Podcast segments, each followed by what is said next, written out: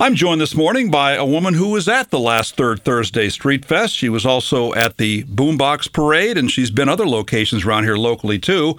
It's our Secretary of State, Stephanie Thomas, from the Boombox to the Ballot Box. Good morning, Stephanie. I love that sign you and your followers toted down Main Street during the Boombox Parade.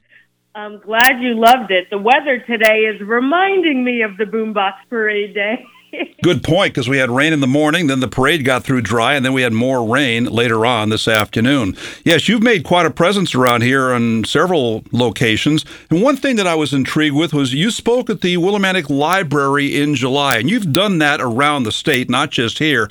When you get out and speak to people, what does the Secretary of State tell the people that come out to see you? Uh, good question and good morning. I usually start by quizzing them. And the most basic question that I ask, that I think every American citizen should know, I say, when is, is election day always the first Tuesday in November? True or false? False. People, and most people say true, but it's false. it's the first Tuesday after the first Monday in November. And that sets the tone right away to make people realize, hey, we have not learned a lot about civics.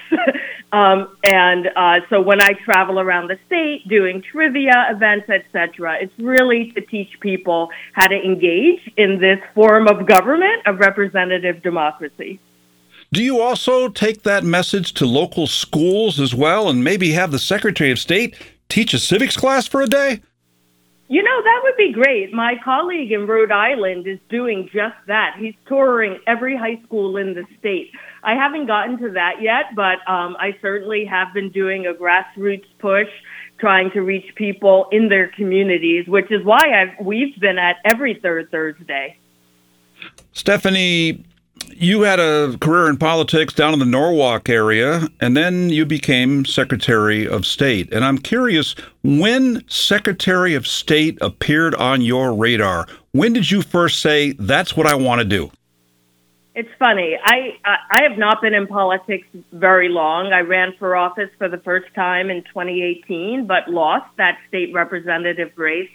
I ran in 2020, and I was serving in the House. Um, I won, and I was on the elections committee. And two things I've been interested in uh, small businesses, um, because I own a small business myself and have for about 10 years.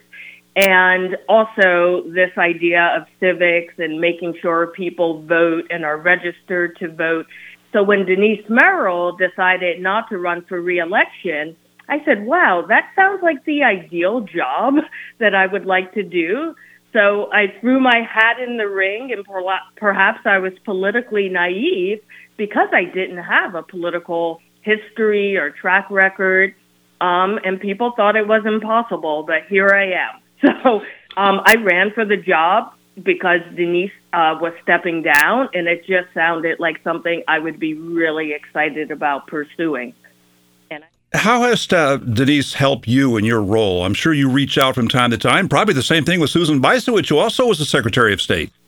Exactly. Uh, Connecticut's lucky. We have three former secretaries who are very much out and about. Um, so, in addition to Denise and Susan, also Miles Rapoport.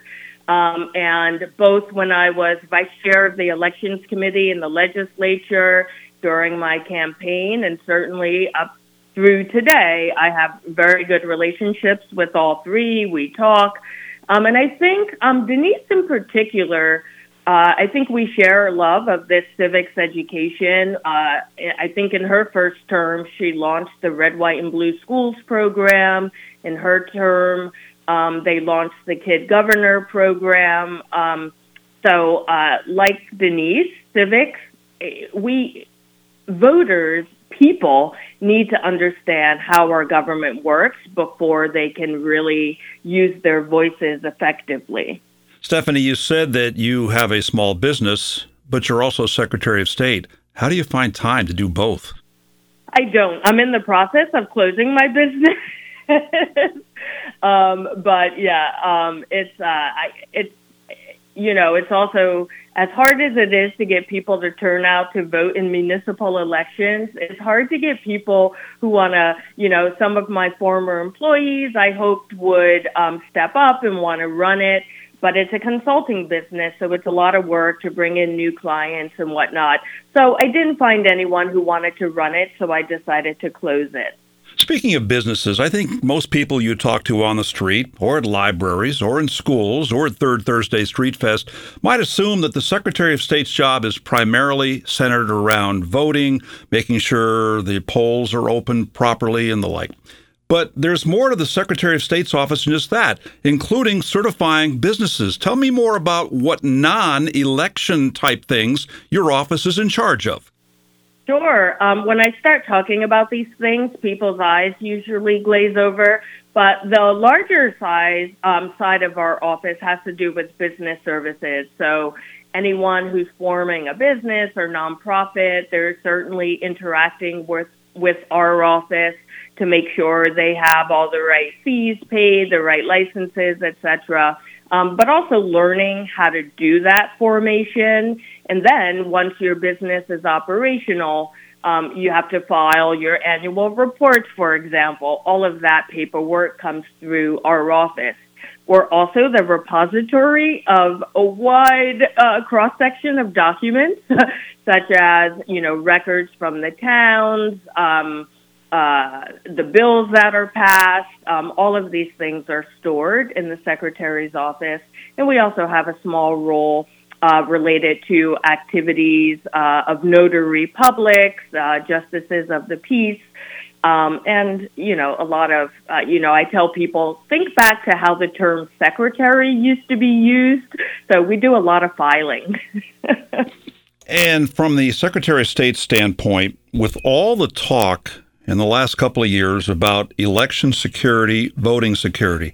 Has your role changed as Secretary of State since all that to make sure that our polls in Connecticut are as safe as they can possibly be? Um, yes and no. I think um, the office has always done a good job, and Connecticut has always done a good job with election security.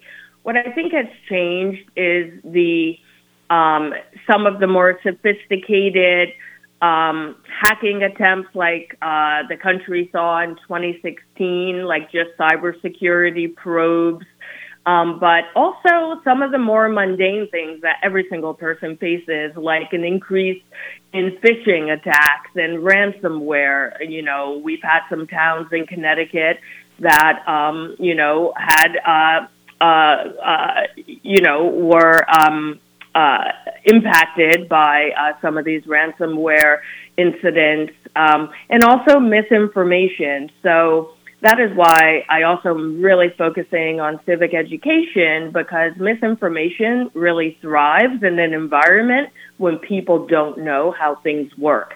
So if we can get the word out about how things work, what the process is, which uh, it'll help individuals discern what's true and what's false. Stephanie, let me give you a soapbox here to remind people that we have two elections coming up in the next couple of months here in Connecticut. Absolutely. We have a primary election coming up on September 12th. Um, and people should just check their town um, to know if there's a primary being held. Um, and then the general election, of course, is November 7th. And um, also coming up, we have National Voter Registration Day on September 19th which is a great time, especially I'm thinking of Eastern. Um, you know, reminding um, young people and everybody to register to vote so that when the general election comes around, um, they're all set and ready to go.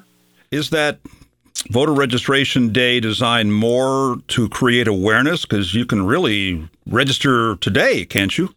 A hundred percent. You can register just about at any time, um, but it's National Day just to get everyone pushing in the same direction at the same time, um, and in plenty of time to get registered for the upcoming general election. Um, for example, we're doing a push on um, college campuses in particular, and we're inviting young people to be true influencers uh, beyond TikTok, but by voting. Um, and that is a great way to influence their environment around them. Um, so we are doing a lot of community centric events trying to um, not only remind people to register, but that um, to remind them about voting. Beyond TikTok, I like that line. And talk about college students. We got plenty of them around here with UConn and with Eastern Connecticut State University and even now Connecticut State Community College, Quinebaug, Willimantic, that they live in a certain town, perhaps even out of state, but they're attending college here in Connecticut or in Eastern Connecticut. How do you recommend that those people vote? Do they vote in the town of their college, or can they vote in their hometown just by getting an absentee ballot? Exactly. So, this is a great question, and a lot of college students have told us that they're confused. Um, so, we have um, a public portal, civics101.ct.gov, and we put information up um, on a regular basis. So uh, we just put up a college uh, student 101 um, cheat sheet, if you will, um, letting college students know. The very first thing they have to decide is if they want to vote in their hometown or the place where they reside in college. And college students have the option to do either. Once they decide, then they can go about the steps for voting. So for example, if they are here in Connecticut from out of state or out of town and they want to vote uh, in Windham, for example, then they can either go in person or if they won't be available on election day, they can uh, request an absentee ballot. If they're a Connecticut resident going out of state, but they still want to vote here, also they can uh, request an absentee ballot. And the great news is in Connecticut now, they can do that online. I remember it wasn't that long ago when we had primaries in the middle part of August, and I was usually away because of my birthday week, so I would vote absentee. This year, it's September the 12th, but lawmakers voted for an early primary. What's the reasoning behind that? Um, so uh, just uh, so August primaries are always they still exist, and those are in even numbered years for state and federal elections, and for local municipal elections, odd number years like we are today, it's always in September. Um, the legislature is hoping, or they'll be considering moving the presidential preference primary, which is uh, next April in 2024. Um, and they want, or the Republican Party and the Democratic Party got together, and I've not heard of this ever happening before, uh, or at least recently, they got together, had a discussion, and actually came to the legislature and testified together that they would like to move that date. And they're doing it because if we align our date earlier with our nearby neighboring states, we will gain more delegates to the convention. Um, so both parties are trying to give Connecticut a greater voice in choosing our next president. Stephanie, a lot of people voted early, especially during the pandemic, put their ballot inside the box. It's outside town halls or the like around here. But now uh, there, there is actually a wider push to allow early voting. Tell me the background behind that and what it means.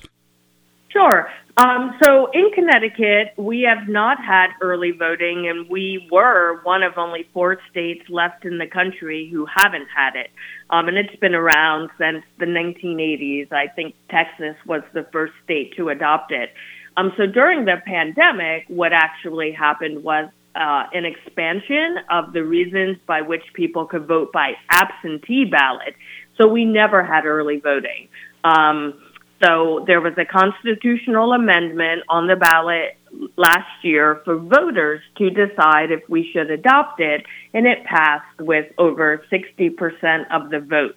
So the legislature got together this year in addition with our office and a lot of advocates and you know basically the public came and testified and they created an early voting program that will start next year in 2024 and it includes uh, 14 days of early voting for general elections, seven days for primary elections, and four days for special elections. Stephanie, how can I become an executive intern at the Secretary of the State's office? Funny. Um, well, uh, well, there's a few things you could do actually. So we launched this year a program that we call our CEO program, and it stands for Civically Engaged Organizations. Every company I know, every nonprofit, every religious institution are all big actors in their community. I think about the service you're performing right here today. And I thought, why don't we ask them to also um, sort of kick it up a notch and remind people about civic messages such as we just did today when the elections are coming up? How do you register to vote? What should college students do? So, uh, over 150 organizations have joined so far to help spread the word about civics and teaching people how to engage. And people can do that um, by going to uh, uh, oh my gosh, I forget offhand. Uh, what is it? ceopledge.ct.gov. Um, they can also access it from the Secretary of the State website. Um, and that is the best way for anyone um, in an organization to get involved and, and also gain access. Uh, we put together toolkits and uh, social media posts that people can share uh, and, and put out there and help their community get engaged. Stephanie, first week of August, you honored Windham's poll workers, including 15 who have served for 10 years or more. But in general, how are you doing on moderators and poll workers for the upcoming September 12th primary and the general election on November the 7th? And if somebody wants to become a moderator, how do they do it? There's a training program involved. There is a training program, and I know that firsthand because I just completed it a few weeks ago, and it's a great program. So if anyone has been a poll worker and wants to kick it up a notch, it's a great way to serve.